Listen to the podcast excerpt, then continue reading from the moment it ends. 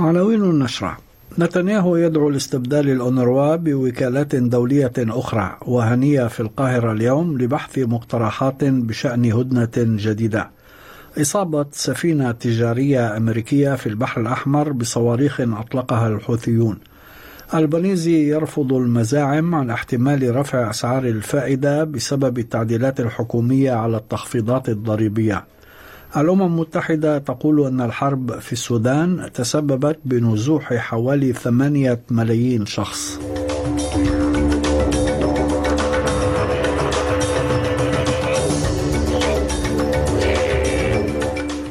هاشم الحداد يحييكم وإليكم التفاصيل.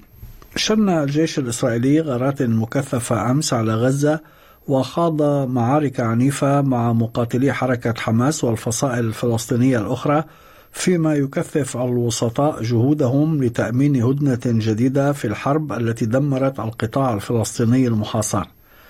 وفيما أكد الأمين العام للأمم المتحدة أنطونيو غوتيريش أن وكالة غوث وتشغيل اللاجئين الفلسطينيين الأونروا تظل العمود الفقري للاستجابة الإنسانية في غزة قال رئيس الوزراء الإسرائيلي بنيامين نتنياهو أمس في لقاء مع وفد من الأمم المتحدة أن الأونروا مخترقة بالكامل من حركة حماس داعيا إلى حلول وكالات أممية أخرى مكانها UNRWA is totally infiltrated with Hamas. It has been in the service of Hamas in its schools and in many other things. I say this with great regret because we hope that there would be uh, an objective and constructive body to offer aid. We need such a, a body today in Gaza. The UNRWA is not that body. It has to be replaced by some organization or organizations that will do that job. وكانت إسرائيل اتهمت 12 موظفا في الأونروا البالغ عدد موظفيها الإجمالي 30 ألفا بالتورط في هجوم السابع من تشرين أول أكتوبر الماضي وأثر المزاعم الإسرائيلية فتحت الأونروا تحقيقا وعلقت أكثر من 15 دولة من بينها أستراليا تمويل الوكالة وفي هذا الإطار قال المدير السابق للأونروا يان إيجلاند أن حجب التمويل عن الوكالة سيتسبب بانهيار كافة الأنشطة الإنسانية في غزة. Defunding UNRWA is, means a collapse of humanitarian work among Palestinian women and children in their hour of greatest need when they're un, under this relentless, indiscriminate bombardment and when there is so little capacity for humanitarian relief. على خط آخر من المتوقع أن يزور رئيس المكتب السياسي لحركة حماس إسماعيل هنية المقيم في قطر اليوم مصر لمناقشة مبادرة تمت صياغتها خلال اجتماع نهاية الأسبوع الماضي في باريس بين مدير وكالة الاستخبارات المركزية الأمريكية CIA ويليام بيرنز ومسؤولين من مصر وإسرائيل وقطر.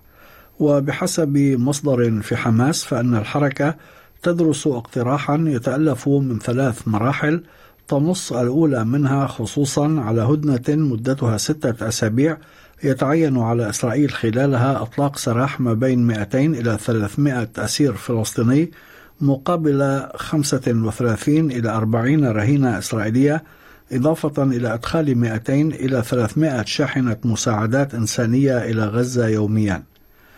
وفي خضم الجهود المبذولة للتوصل إلى هدنة جديدة يعود وزير الخارجية الأمريكي أنتوني بلينكن في الأيام المقبلة إلى الشرق الأوسط حسب ما أعلن مسؤول أمريكي من دون أن يحدد الدول التي سيزورها. ومع استمرار المخاوف من اتساع نطاق حرب غزة أعلن الجيش الأمريكي أمس أنه دمر صاروخ أرض جو. كان الحوثيون يعدون لإطلاقه من اليمن واعتبره تهديدا محتملا للطائرات الأمريكية. من جهتهم أعلن الحوثيون استهداف سفينة تجارية أمريكية بعدة صواريخ بحرية في البحر الأحمر مؤكدين تحقيق إصابة مباشرة ودقيقة بها. وأكد وزير التعليم في حكومة صنعاء التي يسيطر عليها الحوثيون حسين حازب أن اليمن لن يتخلى عن مساندة غزة. البحرين الأحمر والعربي بحار عربي هو بحار يمنية وبالتالي لن يعد من هناك لم يعد هناك فرصة للعربدة الأمريكية فيها على الإطلاق. غزة تمتد بالنسبة لليمنيين البحر العربي والبحر الأحمر وغزة معتدى عليها ومفترى عليها بشكل غير مسبوق في التاريخ. رفض رئيس الوزراء أنتوني البنيزي اليوم المزاعم بأن التخفيضات الضريبية التي سيحصل عليها ذوي الدخل المتدني والمتوسط اعتبارا من تموز يوليو المقبل ستؤدي إلى رفع أسعار الفائدة وستتسبب بالمزيد من الصعوبات المادية لملايين الأستراليين على المدى الطويل. وفي حديث مع راديو ال ABC شدد ألبانيزي على أن التخفيضات الضريبية لن تفاقم مشكلة التضخم الذي بدأ معدله السنوي بالتراجع معربا عن رغبته برؤية انخفاض في سعر الفائدة. This will not have an inflationary impact because although people on lower middle income earners of course are more likely to spend because they won't don't have the luxury of putting it into savings. I of course would like to see uh, cuts to uh, interest rates. I'd like to see any measure that takes pressure off low and middle income earners. أظهرت أرقام نشرتها وزارة الصحة الفيدرالية اليوم ارتفاعا بنسبة 2.1% في عدد المرضى الذين يستخدمون نظام الزيارات الطبية المغطاة من الميديكير ال bulk billing وأفادت الأرقام في نفس الوقت بأن عدد الأشخاص الذين أجلوا مواعيدهم الطبية أو تخلوا عنها كليا بسبب تكاليف رؤية الأطباء الذين لا يستخدمون ال bulk billing ارتفع بمعدل ثلاثة أضعاف منذ تشرين الثاني نوفمبر الماضي. رئيس نقابة الأطباء الأستراليين ستيف روبسون دعا الحكومة إلى إجراء إصلاحات لتعزيز النظام الصحي بما في ذلك زيادة التمويل المخصص له. We know that for decades successive governments have neglected uh, Medicare and it really has fallen into disrepair. It's going to take a lot of work, a big commitment, and it's going to take investment to bring Medicare back to where we think it should be and make healthcare accessible and affordable for all Australians. And one of the problems is at the moment general pla- general practice has been so neglected. So we're hoping that these incentives will make that an attractive career path again. We'll have more GPs training and that will ease pressure on the systems and allow Australians to get the care they need. أعلن المفوض السامي للأمم المتحدة لشؤون اللاجئين فيليبو غراندي أمس خلال زيارة له إلى إثيوبيا أن المعارك بين الجيش وقوات الدعم السريع في السودان أدت إلى نزوح حوالي ثمانية ملايين شخص داعيا إلى تقديم مساعدة عاجلة لتلبية احتياجاتهم ويدور القتال في السودان منذ الخامس عشر من نيسان أبريل من العام الماضي بين القوات الموالية لقائد الجيش عبد الفتاح البرهان ونائبه السابق قائد قوات الدعم السريع محمد حمدان دقلو المعروف بلقب حميتي وأدت الحرب إلى مقتل أكثر من 13 ألف شخص بحسب الأمم المتحدة. وأوضح جراندي أن أكثر من مليون ونصف مليون سوداني لجأوا إلى الدول المجاورة مصر وتشاد وأفريقيا الوسطى وجنوب السودان وإثيوبيا منذ بدء الحرب.